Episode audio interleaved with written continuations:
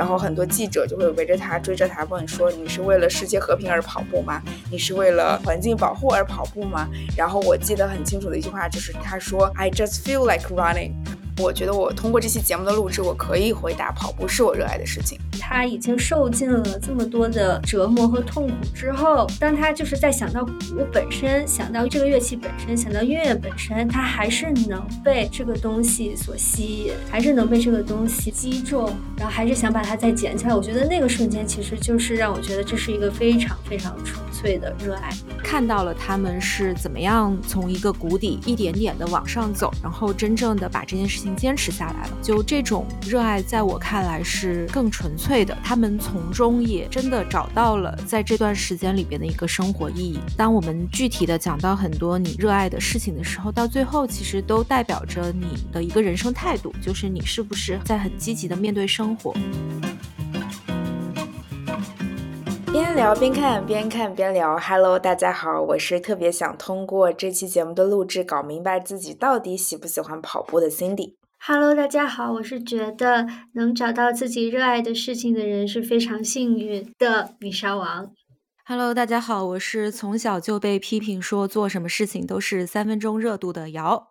哎，我刚才听到那个姚老师对于自己的这个评价，别人对你的这个评价，我还挺震惊的。因为对我们在我们看来，姚老师是一个做事情很爱坚持，然后有始有终、善始善终的一个人哦。可能对你、你的家人对你的评价，可能需要改观一下。然后我们这期节目其实就想主要来聊聊热爱 （passion） 这个话题。我们其实很早就聊到这个话题了嘛，因为我们之前也看过很多很热血的电影、很燃的电影，然后发现我们如果把热爱就是 passion 这个词单拎出来看，其实。仔细想想，哎，这个词根其实还蛮有意思的。可能每个人对它的理解都不是特别一样，而且我们从这些影视作品中所看到的追求自己热爱的人物之后，我们对他的感受也都会有所差别。所以，我们今天三位主播，呃，会采用一个全新的录制方式，就是区别于以往，我们会先要去推荐我们所想要的电影，而是我们先生发了几个我们想要针对热爱仔细探讨的几个问题，然后。从问题出发去融入我们看过的电影，作为一些素材和依据，然后去看看我们到底对于热爱的理解是什么。好，那我们就先从我们今天想聊的第一个问题开始。我们三位主播先去各自定义一下什么是热爱，它真的存在吗？以及它是不是一个伪命题？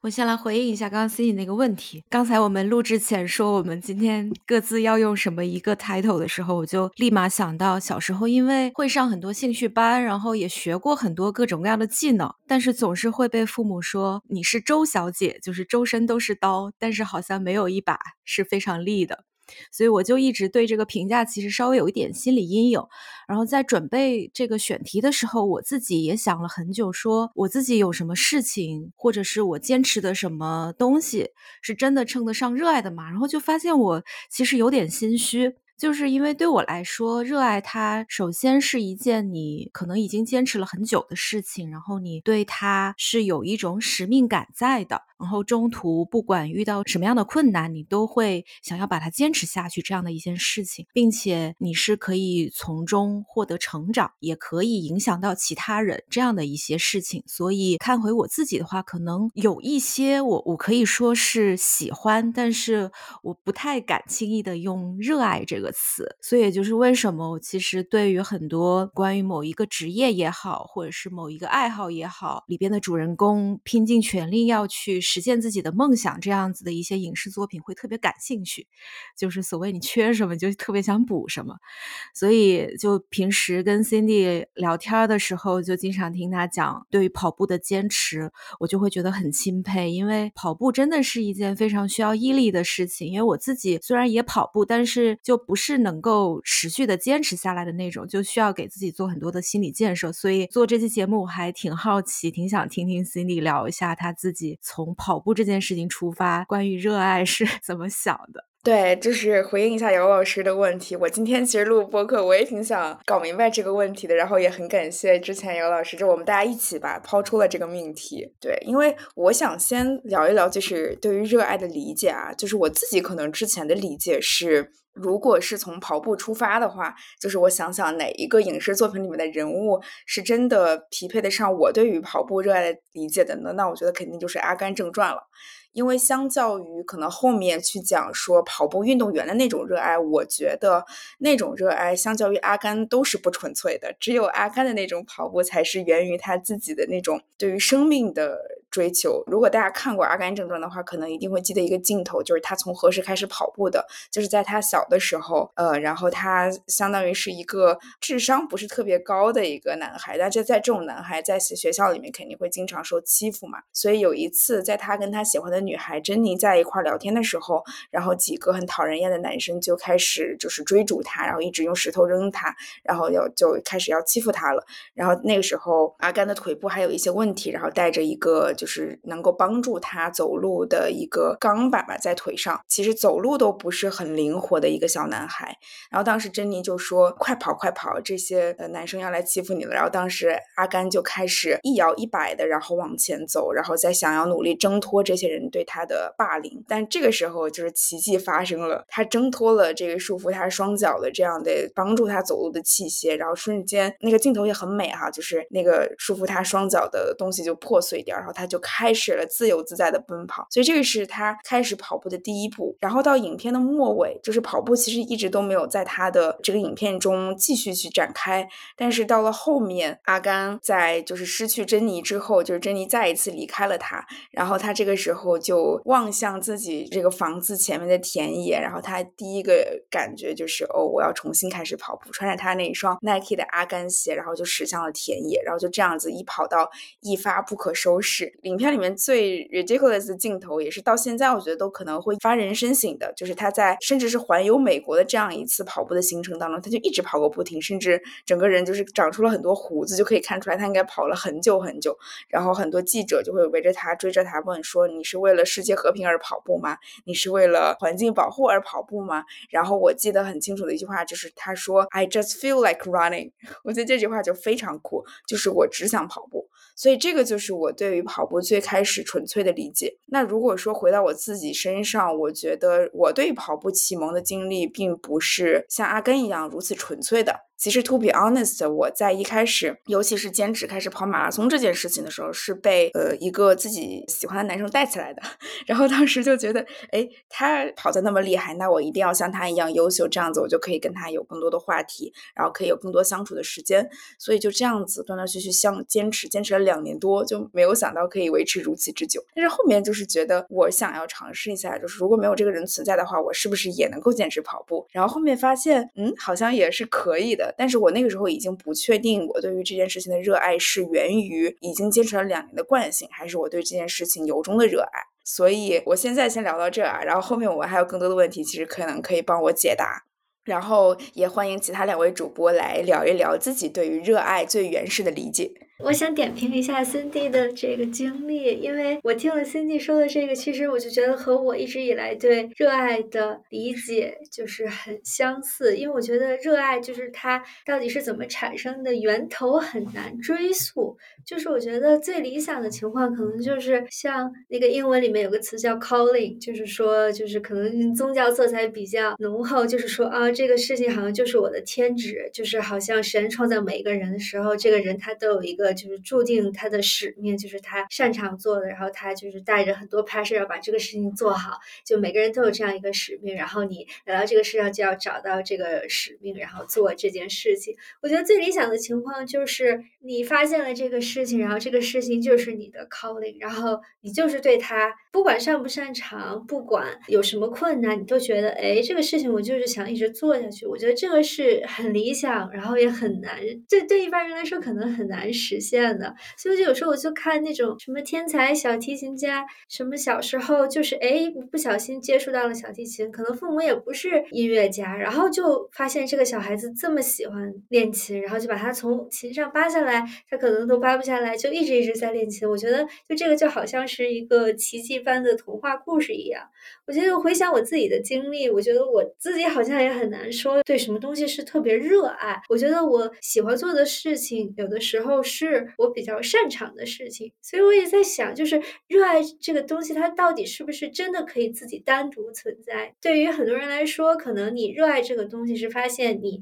擅长这个东西，或者是说你在这个东西里面。你发现，哎，其实我比别人做得好，或者是我好像比别人在这方面更有一点天赋。你会觉得，就是热爱这个东西本身会让你变得更加特别。就是在这个过程中，它可能给你一些很多感受，让你觉得，哎，其实我是一个很不一样的个体，我是我自己，我和别人不一样。我觉得在这个过程中，就好像有点不断的就是正向强化的一个循环。就是哦，因为你好像擅长这个事情，所以你就花更多时间做这个事情。比如说，别人每周花五个小时练琴，你花五个小时。跑步，那么一年下来，你就是跑得越来越好，然后你也发现你就更喜欢跑步，就有一点不知道怎么跳脱这个叙事。就是我看瑶推荐的那个电视剧里面有一个小孩，他是打棒球，但是他一开始好像就不是很擅长，甚至他就是姿势都是错的，然后看起来也没有天赋。然后那个教练其实他一开始不想，那个老师他一开始不想做教练，但他看到这个孩子打棒球的时候打得这么差，但是还脸上露出了那种笑容，就是他真的是在。享受一件他完全不擅长的事情的时候，他就被打动了。然后我觉得这个在我生命中好像就不存在。就是如果我发现这个东西我不擅长，就是啊，别的小孩跳舞都跳得这么好，为什么我身体这么硬，然后又记不住动作，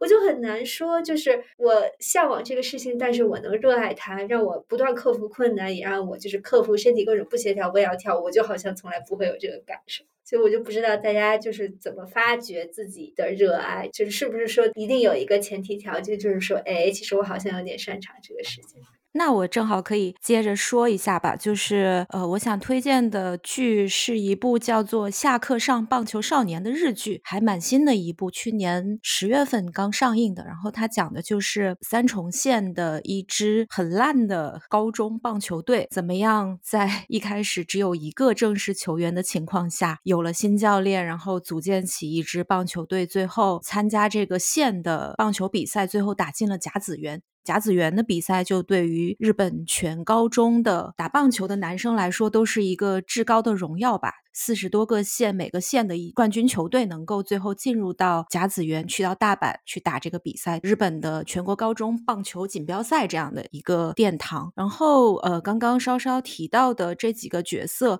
就在我看这个剧的时候，我的感触也是挺深的。也想 echo 到刚刚 Cindy 说的，就是我们一开始对一件事情感兴趣，可能它都不是自发的，肯定都是会受到外界的影响，或者是某一个人的影响。你要把这件事情坚持下来，如如果你身边有一个人一直在鼓励你的话，他也能够 帮助增加这个概率。就是因为这个电视剧里边，他的一个主角其实是教社会课的一个老师，但他高中的时候是打棒球的，并且是这个学校的一个王牌球手。但是因为当年他们的教练是属于那种为了赢得比赛会采取一些看起来不那么积极的策略赢得比赛，但是当时他们这些高中生年少气盛，就觉得我们打比赛。一定要拼尽全力，就哪怕输了，我也不留遗憾。所以当时这个教练也让他们让自己的策略去比赛，最后就输了嘛。然后这个男生后来就上了大学，上了大学之后也是通过各种办法成为了一个老师。他之所以在这个学校里边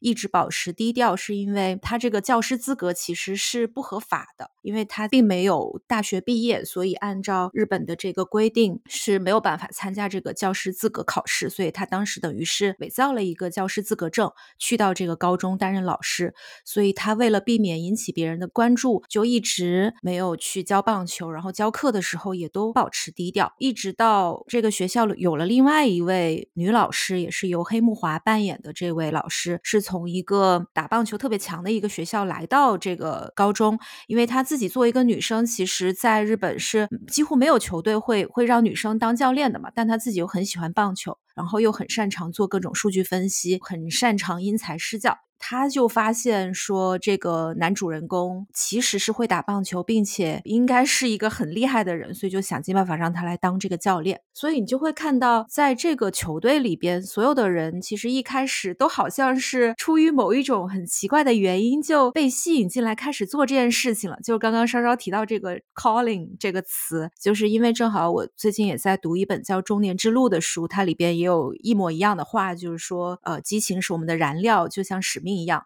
与其说是一种选择，不如说是一种召唤。就这句话，其实听起来有一点玄学，但确实是你想，当你在生活中，你永远不知道有什么样的机缘巧合会帮你创造一个机会，让你去了解一项运动，或者了解一项艺术，或者了解一项你觉得可以挖掘自己的潜力去做的一个事业。所以，在这个电视剧里边，让我感受最深的是，热爱这件事情不是一个人可以完成的，而是每一个人身上他们释放的能量是能够鼓励到更多的人去投入这项运动当中。然后，比如说这个高中男老师，当他决定接下教练这个任务的时候，他们就要开始去募集各种队员嘛，因为他们那个学校就是整个校风就很差，大家都不爱念书，就都退学的退学，上课打瞌睡的打瞌睡，所以他们就是花了很多的精力去用各种办法找齐了这些队员。然后让我印象最深刻的是一个叫根氏的男生，就是他自己其实初中的时候打的是软式棒球，然后他家又住得非常远，就来上学还得坐渡轮，每天在路上往返要花掉四个小时的时间。但是这个教练就发现这个男生其实是很喜欢打棒球的，但他只是因为现实条件的制约，比如说觉得没有足够的时间训练，可能家里的经济条件也不是很好，而且因为他打球的球风是非常的 不走寻常路的，比如说他投球的那个球路还有力道都不像正统棒球手那样子是很快。但是这个老老师就发现了这个男生身上特长，然后就鼓励他，而且把自己上学的时候用的那个手套给了这个男生，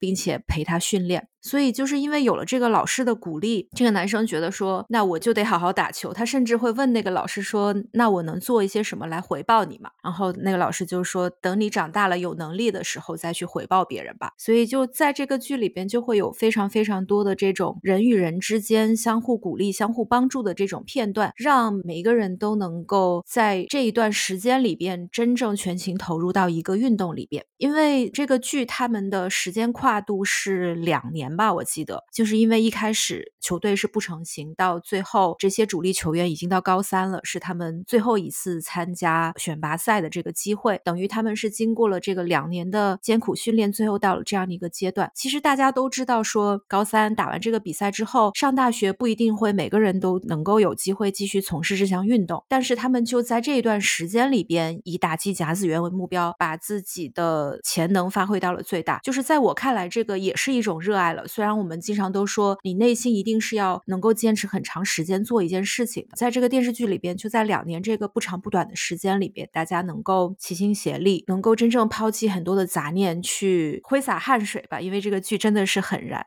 嗯，这个是我看这个剧最强烈的一个感受。对，然后其实刚刚我觉得姚老师已经或多或少回答了我们想提出的第二个问题，就是热爱是从何而来以及如何维系的。然后针对这两个点，我其实自己也有会一些体会，就是其一，热爱从何而来。然后我刚才也回想了一下，就是我自己对于一直在纠结跑步到底是不是自己热爱这件事情，其实我在想，就是我们往往看的这些影视作品，在我们看它的时候，虽然它能激起我们的热情，然后往往就是能够激发，哎，我的就是让我们思考说我们的热爱是什么，然后我们会对影视作品里面的人物产生一种极大的敬畏感，就是觉得哦，这些人好像可以做超乎我的事情，他们怎么那么厉害？但其实往往这种对于热爱的极高的定义，也反过来塑造了我们对于热爱狭隘的理解。就是我觉得，其实热爱它可能也不需要那么的，就是一定要，比如说我成为了奥运的世界冠军，还是怎么样？就可能只要你稍微的可能反人性的去坚持了它那么一下下，我觉得它可能就是一部分你的热爱了。因为我看了一下，就是热爱 passion 这个词，它的词根就是英文的 passion，它其实是里面有一些 suffering 的含义在的。就是我觉得承受痛苦是热爱里面很重要的一个元素啊。所以就是像刚刚姚老师说的，这些棒球运动员，他可能不爱学习，他不愿意为学习去承受一些反人性的痛苦。大家都知道，就是我们都喜欢做让自己舒服的事情嘛。那其实让我们不舒服的事情就是反人性的。但是这些人他可能会愿意为了打棒球，然后可能自己会受伤，然后承受一些痛苦，然后日夜艰辛的去训练。我觉得这个只要你可能做到了，那就就说明他确实可能是你的热爱。对，其实 Cindy 刚才提的那个问题里面，就也和我比较想和大家聊的一个问题很像，就是热爱到底是不是需要有一个门槛？到底达到了一个什么样的程度，可能我们才能说它是热爱？就是是不是说只要我稍微有一点 passion，然后这个事情就是我的热爱呢？对，因为就是在我心里，我觉得就是可能看这种燃的日剧太多了，所以我对这种日语里这个一生悬命，这种把自己全部都投入在一个事情上，这种特别热。热血的这种对热爱的塑造，让我对他有了一个非常高的门槛，所以我可能觉得，哎，就是是不是日常生活中的那种小打小闹，可能都不算是一个真正的热爱呢？就那个热爱怎么维系这个问题，让我想起之前我们讲运动那一期，我们呃聊到一个动画叫做《乒乓》，就我觉得那里面它展现出来的那种运动过程中的那种快乐和纯粹，就是一群少年他投入在乒乓上的那个热爱，我觉得是非常真挚纯粹的。然后我就想。其实这个动画本身也呼应刚才瑶说的那一点，就是因为一群人在一起，也就是其实就是日本的这个社团想要塑造学生的这种精神吧。我觉得就是因为大家一群人在一起，然后一起做一个事情，然后一同成长，因为对方的成长，然后激励自己，然后也在这个过程中享受自己每一秒的成长。我觉得这个可能就是维系热爱的一个非常重要的原动力。我觉得不管是你自己一个人也好，还是一群人也好，就是你能看到。自己的成长，然后在这个过程中，你发现其实自己在这个方面。变得更加精进，然后在某个程度上变成了更好、更厉害的人。我觉得这个是能把热爱坚持下去的一个很重要的原因。就是这期我想讲的那个电影《那个爆裂鼓手》里面也是这个电影，我觉得大家可能剧情都比较熟悉，就是一个打鼓还蛮有天赋，一开始非常喜欢打鼓的一个年轻人，他进了音乐学院，然后受尽了导师的各种非常反人类的、非常恶魔般的这种训练之后，然后他成为了一个很好的鼓手的一个故事。其实。就剧情就很简单，但是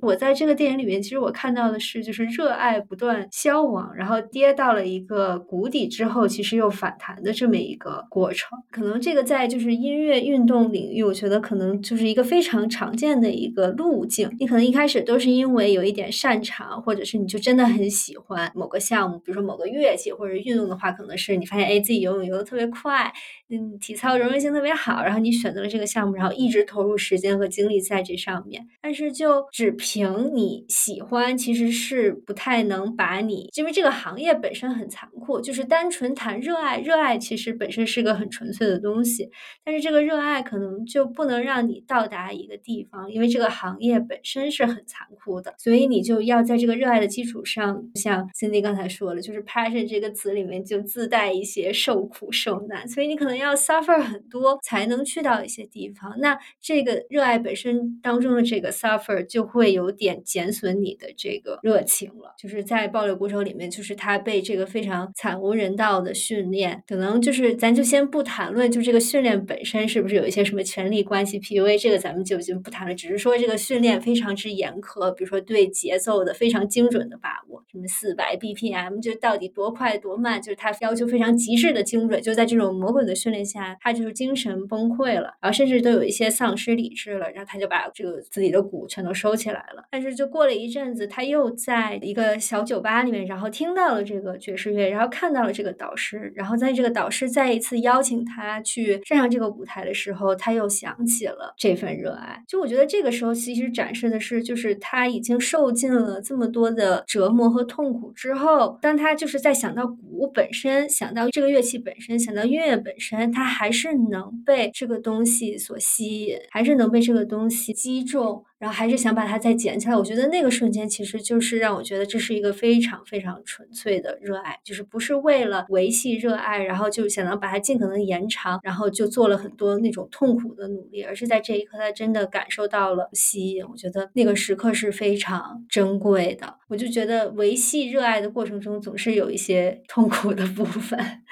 但是就是感觉是无法避免的一个事情。对，仔细联想到，如果说就是我跟跑步的关系的话，我为什么现在还想要维系它？就有的时候会觉得跑步好像是我生活中的一个锚点。就是无论可能发生什么，然后比如说今天跟朋友吵架了，然后或者是明天跟父母吵架了，或者是工作中发生了一件不顺心的事情，就这些事情是会不断变化，然后给我生活带来一些不确定性，可能甚至会让我焦虑的。但是跑步这件事情，就是你随时想跑就可以，然后它永远会给你一个正反馈。所以就是我觉得可能对于很多人来说，无论是兴趣就是 hobbies 也好，还是说它真的是你的 passion 和热爱也好，就这种东西好像已经。变成了我们现在生活里面不可或缺的一部分，会给我们生活很多的确定感。所以我觉得，就是热爱好像很难维系，但是它也没有那么难维系，因为我觉得我们人性里面是需要这样的一种能够给我们确定感的东西的。对，我就想 echo 一下刚刚稍稍说爆裂鼓手的那个点。就我其实对这个影片印象最深刻的就是光头老师在训练男主角的时候，就真的会用一些非常严苛、非常不人性的话。但是我在想，就我不是为这个老师开解啊，就是我觉得他是看穿了这个男主角身上的潜力，并且相信他是很热爱这件事情，所以他教给他的并不是热爱这件事情的一个目的或者目标，而是从技术上让他更精进。但是在这个过程当中，确实像刚刚稍稍说的，会磨损你对于这件事情坚持下去的一个决心。所以到最后还是得你自己想明白，说你是真的还是会喜欢这件事情，不用去考虑其他人的眼光或者是其他人对你的要求，你可以按自己的步调和想法去做了。这个时候，他肯定会是需要经历一个很痛苦的过程，也看你自己有没有一个足够强大的意志，可以摆脱，比如说技术比你好的人、经验比你丰富的人对你的这些指指导。虽然这些指导很多时候是对的，但是到最后还是得你找到你在这件事情上自己一个独到的理解，或者是找到属于自己的一个方向。我觉得这才能够算是说你在这件事情上能够得到你自己真正想要的那种热爱吧。虽然有的时候到最后你也不一定会成功，这个是我觉得在探讨这个话题的时候我还挺有感触的点。就是我看《下课上棒球少年》的时候，其实我虽然知道他们最后会获。得这个县的冠军金军甲子园，但是我也已经做好了说他们会失败的一个准备。就这样的结果反而会让这个努力的过程显得更加珍贵。就是你不是为了赢而去做这件事情，也不是出于某种功利心去热爱一件事情。当然，你一开始发现你做，比如说你画画有天分，你可以坚持下去。但是我觉得并不是说你为了成名，或者是为了变成，比如说在一个比赛里边拿到什么奖，如果你拿不到这个。奖你就不继续做这件事情了，那我觉得这样子的热爱其实也也算不上是太纯粹的一个事情。我反而会觉得很多失败的经历反而是更值得我们去学习跟钦佩的。就是因为一开始讲到热爱这个选题的时候，我其实最先想到是很多年前 Netflix 出的一个日剧叫《火花》，它其实是一本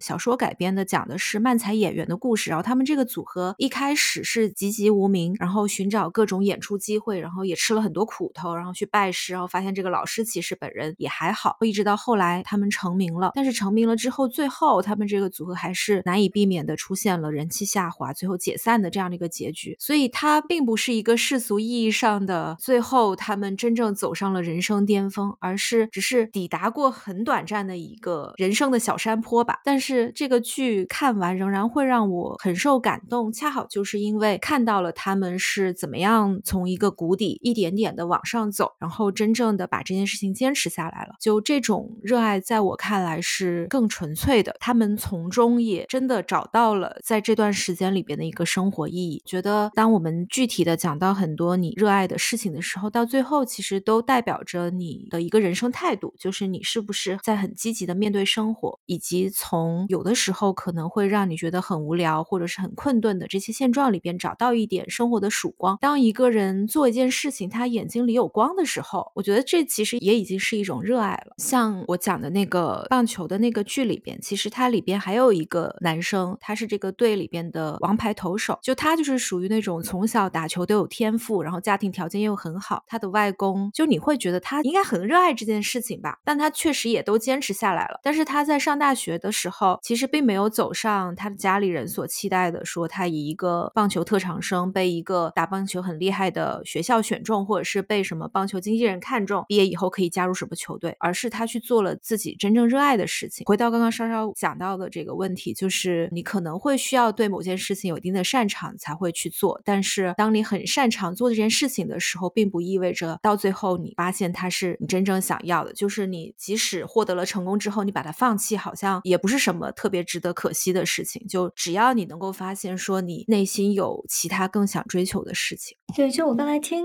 瑶说的那个，就是人生态度决定你去怎么理解热爱。其实我觉得有帮助。我想清楚一点，我觉得就可以这样理解，就是你到底是一个什么样的人，你想怎么过你的人生，其实就决定了你把热爱放在哪个框架里讨论和解读。就比如说，你只是很纯粹的，就这个事情，你不是追求一个什么目的，那可能就好像之前其实也聊，我觉得你好像把它放在一个无限游戏的框架里面，就是你参与这个游戏，加入这个游戏，你不是为了去要到达哪里或者实现什么，那你就在这个过程里面有进步或者是玩的尽兴就好。但是比如说，你可能如果你把它绑定在，比如说和你的职业和你的人生规划把它绑定在一起，那其实就相当于它是一个是有一个终点和一个目的的，这个热爱本身变得不纯粹，那你可能就要付出额外的一些努力和痛苦，或者就是有一些你需要考虑其他价值衡量，然后做一些交换，做一些取舍的部分。其实把热爱可能放在这个职业选择上，其实也可以是一个讨论的角度了，就是你是要做自己喜欢的事情还是擅长的事情。但是，一旦你把你的喜欢的事情和你的职业绑定在一起，那可能这个过程中你就会牺牲掉很多，你不把它作为一个谋生的职业，然后本身可以享受的很多东西。所以，我觉得可能你的这个选择，就是刚才姚说的，你其实一个什么样的性格，然后做了什么样的选择，就完全影响了你对这个热爱的怎么去解读它吧。他扮演一个什么样的角色？谈到就是刚刚两位讲的如何看待热爱的成功与失败，以及人生态度的这件事情，我在跑步界可以给大家推荐一个非常 role model 的角色，然后可能是将职业与自己的热爱就是完全融合为一，然后你从他的眼神中可以发现他的职业的确就是他毕生的热爱的这样的一个人，叫做基普乔格。其实跑圈的人可能都知道他了，他是世界上马拉松纪录的保持者。然后我觉得有非常完美的两部电影可以呼应成功与失败的两件事情，就是他对于一件事情坚持的两次结果。第一部叫做《破二》，其实这个是 National Graphic 拍的第一部关于这个基普乔格曾经挑战两小时内跑完马拉松全程的一个纪录片。但是这一部纪录片的结果是一次失败的经历。对，这部电影是二零一七年的。然后当时呢，基普乔格在马拉松就是四十二点一九五公里的世界纪录是两小时零一分三十九秒。所以当时世界上就觉得，哎，我们离两小时已经这么近了，那我们是不是可以通过资本的支持，然后技术的支持，然后招拢一个团队来帮助这个人去实现破两小时记录的这样的一个使命性的事情？呃，其实这件事情的初衷其实并不是为了个人啦，而是为了品牌的这个 branding 也好，或者是为了去塑造一个就是人类向世人证明跑进两小时可能的这样的一个使命也好，大家开始传这么一件事情。这个有点让我想起之前那个奈德，就是 Free Solo 那个导演拍的新的片子，就是游泳运动员然后去穿越这个海峡，然后也是靠 teamwork 成功的这样的一个事情。那我回到破二的这个电影，其实这个跑步的过程就已经不纯粹了，而且它也没有办法会算作一次真正的跑马拉松的成绩，因为这次的目的就是说，我们看看在所有技术科学家团队的帮助下，到底人类现在能不能实现跑进两小时这样的一个目标？因为在之前科学家的预测的情况下，是二零七五年人类才能实现这样的一个目的吧。然后第一部电影那就是失败了，因为最后的结果是基普乔格在拼到最后，他距离两小时的大门仍然差了二十五秒。但是他当时也是给自己设定了一个新的目标吧，就是说我我们现在人类离这个目标也仅仅只差二十五秒了。然后那到了第二部，就是推荐大家可以再一次看的纪录片，就是基普乔格最后的里程碑。那这一次就是成功了，因为他用一小时五十九分四十九秒跑完了马拉松全程。然后大家可以在这部电影里面看到，为了实现这样的一个目的，需要有多少人共同的努力。比如说，包括用这个牵引车这样的一个技术来控制跑者的配速，以及就是用这种陪跑队员来协助他。因为其实自然环境就像奈德里面就是海洋这种环境，会是运动，尤其是这种长耐力运动非常大的一个影响因素。所以他需要陪跑队员在这个基普乔克的身边去帮他破风。对，就有点像骑行里面也有这个词，就是破风，就是帮他去减少这个风的阻力。然后以及这个是在没有竞争跑者的模式下，也就是说。跑者他不需要面对这种竞争的心理压力，所以就是在所有这种万事俱备的情况下，看看是不是能跑进两小时。那最后他实现了这样的一个够吧，但是其实我想说的是，现在这样的电影已经往往可能起不到就是热血的作用了，因为感觉我现在更喜欢看的可能往往是刚刚姚老师说的这种不注重结果，而是这个过程更重要的。所以让我想起来，就是追求热爱这件事情在影视作品中被描绘的更加有魅力的，却是我们之前聊过的另外两部电影，一个是《惠子凝视》，另外一个就是《火山之恋》。就是我一下子就想到这两部电影，就是我觉得首先《惠子凝视》。是那一部让我们往往很感动的，虽然可能那个他最后也成功了，但是其实让我们看到的更多的是在这样的一个追求自己热爱的过程当中，这个有听障的惠子是如何跟拳击这样的一件自己热爱的事情不断相处的。然后，尤其是最后那个，在他最后跟自己打败了的对手那样的一个凝视的镜头里面，影片进行收尾，我们就看到所有的人在做这件事情上都是充满敬畏感的。他们深深理解这项运动带给了他们什么，甚至是他们这种比较偏底层生活中一种慰藉，一种极大的慰藉吧。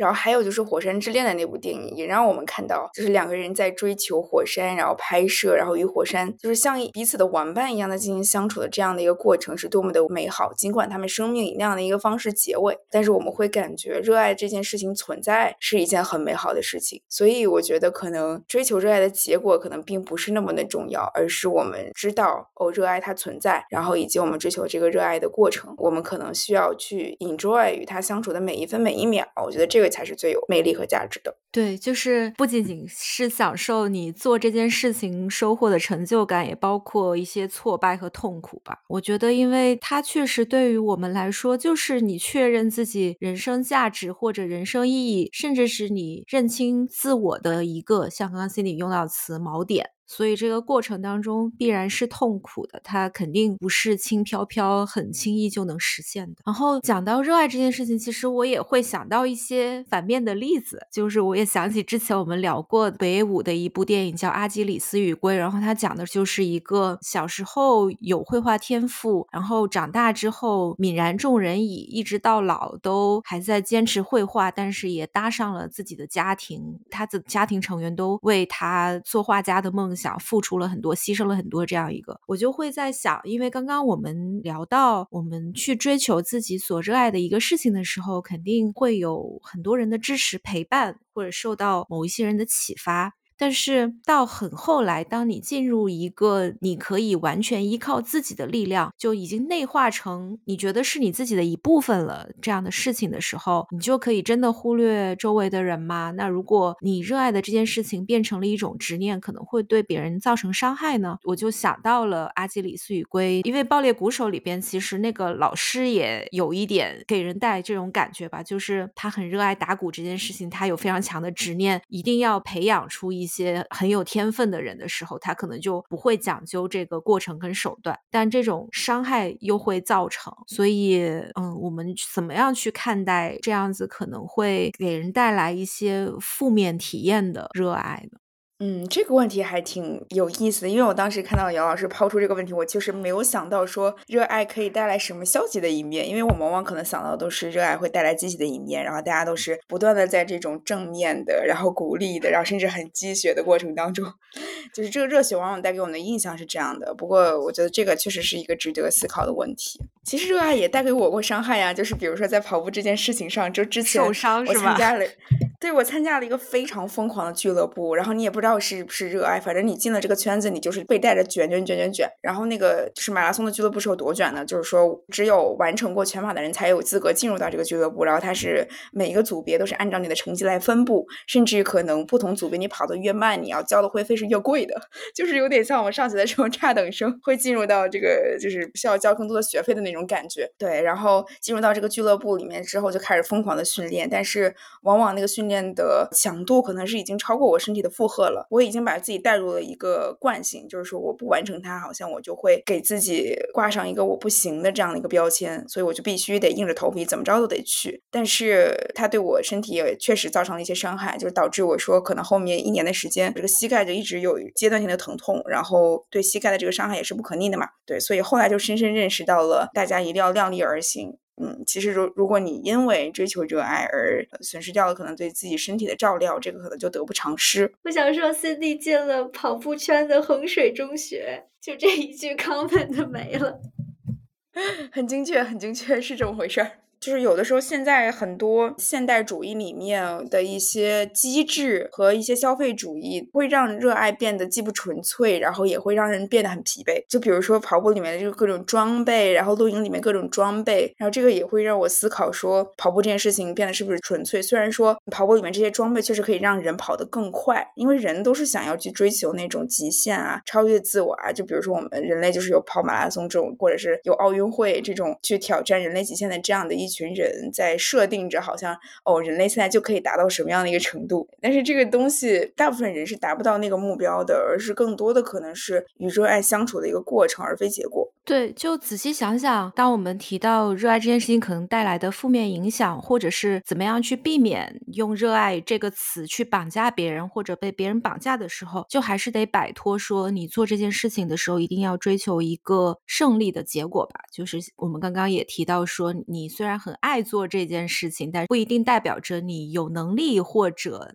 你有这个天分，能够去实现你在这件事情上所能达到最好的效果，就可能还是得摆脱这种胜负心吧。可可能在运动这个领域，确实大家因为是都是成绩导向的，所以可能确实很容易会受到这种因素的干扰。是的，是的，而且它是很容易量化的一种结果，所以大家就会在这个道路上就是非常容易内卷。那既然聊到了这儿，我们要不然就进入到我们最后一个问题，我觉得可以作为一个很好的总结，就是我们觉得热爱真的存在吗？以及我们各自觉得自己是不是有称得上真正热爱的事物？我们要不然每个人都来回答一下吧。我觉得我们也可以把这个问题抛在我们的评论区里面，让大家互相就是畅所欲言一下。嗯，对的，真是天问。在生活上，就是我我会有一些兴趣爱好，就是比如说我会喜欢摄影，喜欢看电影。然后比如说在摄影这件事情上，就好像我会留下一些给朋友的印象是说，哎，你好像很喜欢摄影这件事情，你好像也挺擅长的。但是我又知道，我不管是放在哪一类摄影的圈子里边，我都是闹着玩儿。比如说我不会去研究设备，不会去研究什么很高深的摄影技术。就比如说之前我去冰岛的时候，跟我家里人去嘛，然后。他自己很喜欢摄影，然后他们之前去户外拍那些风光摄影的时候，会非常精确的说这片景哪哪个点中，在哪个位置拍是最好看的。他们会会在那边等非常非常的久，然后我就会对这种行为非常嗤之以鼻。我就想说，你在路上就拍到什么就算什么啊？就好像我在摄影这件事情上，确实也没有说那种追求极致的那种感觉。就我好像只是喜欢平时出门的时候，或者是跟朋友聚会的时候，带上相机给大家拍一些照片，然后自认为审美还过得去，这样而已。然后就变成了我记录生活的一个习惯吧，就只能是这样子。所以我就想说，虽然我没有在在这件事情上追求到极致，但是它也是一件我其实坚持了很长时间的事情，并且是我能够从中获得很多力量的。就像我刚刚讲的，你热爱一件具体事情，归根到底，其实它某种程度上都代表着你你对人生的一种态度嘛。就比如说，我可能会很愿意去拍每天的黄昏，或者是去观察月相的变化，去记录生活。虽然在外人看来，这些景物它可能会很重复，或者是你需要每天去坚持记录是一件很累的事情，但是对我来说，只要我还对于这些景物有着好奇，我还愿意去做这件事情，就代表着我对于生活还有很多的好奇。就这个可能是对我来讲，是比热爱某一个具体的事情更有意义的一个呃，让我自己感觉到很欣慰的事情。这里我要多补充一句，就是看姚老师的那个摄影作品还是非常有赏心悦目的，所以我觉得姚老师在。这个追求自己热爱的路上是有结果的，可能他自己不觉得。对，我觉得我对这个问题的回答非常之悲观。因为我觉得我自己是没有什么热爱的，就这也是为什么我在节目开头那个一句话介绍的时候，我说就是我非常羡慕，就是一开始就能找到自己热爱的人。就我感觉我现在还是在不断试错，就是知道哦这个东西可能我不喜欢，这个东西不是我热爱的事情，就还是在消极的排除。我觉得可能我人生的目标就是，如果我能找到一件我非常非常热爱的事情的话，其实我非常知足。就是可能这个要。花一生的时间才能找到。我觉得也不是因为我对热爱的这个标准，或者说把它的阈值拔得太高了，是我觉得我其实回想我从小长大的经历，还有我受到的家庭教育，从小到大的教育背景，不是说这个事情我很 enjoy 去做，我就要一直去做。我从小受到的教育不让我觉得热爱是要很纯粹的，就是它必须和另外一个价值挂上钩，比如说这个东西要有用，或者说这个东西至少你要很擅长。因为我正好昨天我也回想了一下，就是我小时候学了很多杂七杂八的东西，学了画画，画画当时好像挺喜欢的，但是好像就不太擅长，也不能得奖，然后画画就不让我画了。去跳舞的完全是因为不喜欢，所以后面也没再跳舞。然后拉小提琴呢，也不是很喜欢，也不是很擅长，然后后来家长说就不要学了。就到了后面就没有再培养什么兴趣爱好。然后后面上小学又上合唱团，就是挺喜欢也挺擅长，但是家长觉得没用，所以又。又叫停了，就是包括后来我在初高中开始受的这一系列的应试教育，都让我把最多的时间花在不是自己最喜欢、不是自己最擅长，而是自己最不擅长的项目，就导致我对事情的容忍的程度很高。就是我做一件事情，我并不是很喜欢，但是我其实我有很强的就是忍受的能力，我可以把这个事情做完，即使我不是特别特别喜欢。所以我觉得，就是从小培养我的这个韧性，对于应试教育来说，其实是一个非非常好的是一个基础，因为我可以花很长时间去学我完全不喜欢也不擅长的东西，就是为了把这一块再提高一下，让我不会有一个短板，在应试教育中有优势。但我觉得这个变相呢，给我的性格就是相当于它是一个负面的东西吧，就是在帮助我找到自己喜欢的东西的时候，其实很难，因为我什么都好像可以，但是就是不知道自己真正的喜欢什么东西。所以我就觉得每次想到这个问题的时候，我就觉得很悲伤。但是我觉得这个就是我人。生的一个经历，就是必必定要走的一个路吧。可能我接下来就是未来的一个，就是长期的一个人生的理想目标，就是我特别希望能找到一个我可以全身心 enjoy 的，就真正热爱的一个事情。但是我怀疑，就如果我们把这个问题抛给所有人，我觉得很可能真的大部分人一下子都不会说得上来说自己真正热爱什么事情。我觉得这个是大部分人生活的常态。对，或者是说，我觉得就是我们对于热爱的理解还是过于狭隘了。就是我打个比方啊，我觉得。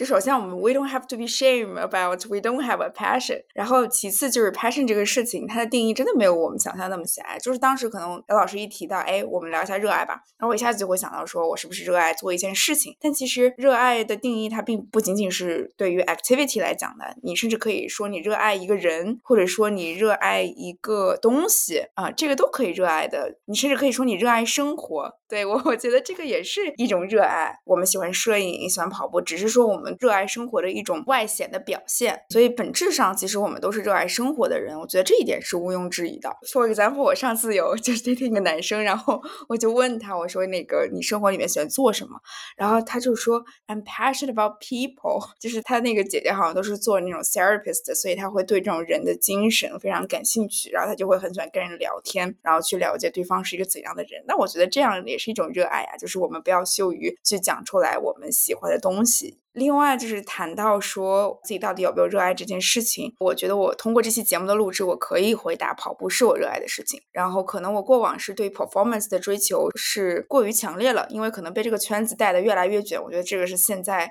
无论是各个圈子啊，就是可能大家去小红书上刷一刷，就是现在感觉每一个那个兴趣，因为其实比如说你在小红书上，或者是你在抖音这种社交平台上，你是会被打上一个兴趣圈层的标签的，就是每个人几乎都有这样的一个标签。对，然后你在这个兴兴趣圈层里面是怎样的一个 level，可能这个平台也会给你一个定级，所以你是深度用户还是浅层用户，还是初级用户，还是一个路人，就是现在社会就是会给你这样的一个级别的设定。我觉得这一点其实有好有坏吧。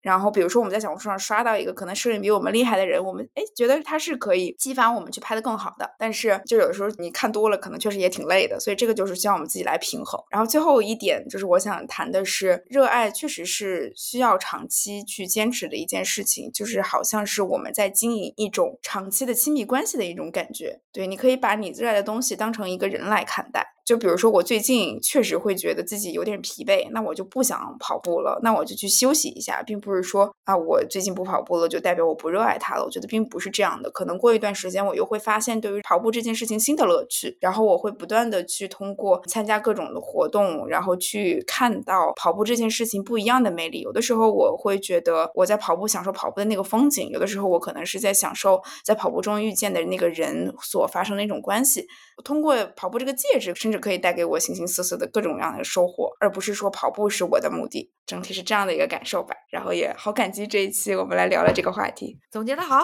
对，热爱不是目的，是一个过程。对，归根到底就还是你建立起对自己的一个责任感吧，就不要被很多外界的因素所绑架。就不管你坚持一件事情或者放弃一件事情，都其实都无所谓的。对。好，我觉得录制完了，我们要好好想一想这期节目的一个标题。